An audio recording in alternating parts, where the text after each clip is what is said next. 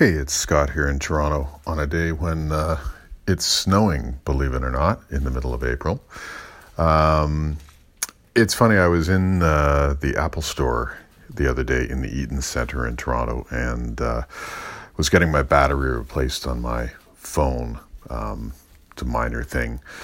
But, you know, saw as usual in the Apple store, it's completely jammed with people obsessed with the latest in technology. And I love technology. I do love technology.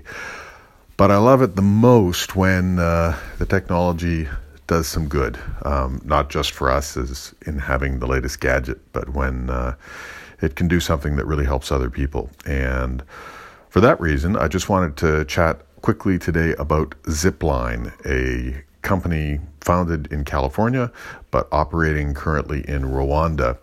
And what the company does is it flies fixed wing unmanned aerial vehicles that deliver blood and medicine and other critical supplies to cut off places that would normally take hours, if not days, to reach.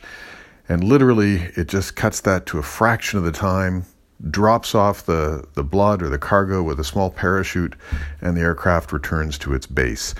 And undoubtedly, Zipline has saved so many lives. I don't want to say countless because that's not quite true, but somebody has a number.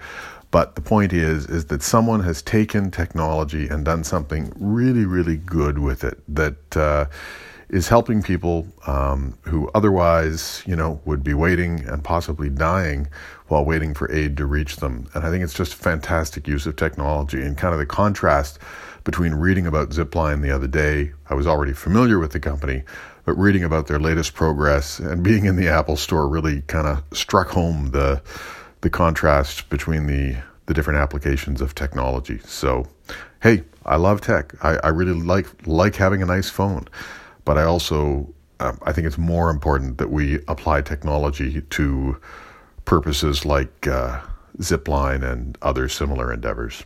That's about it. Have an awesome day wherever you are. Bye.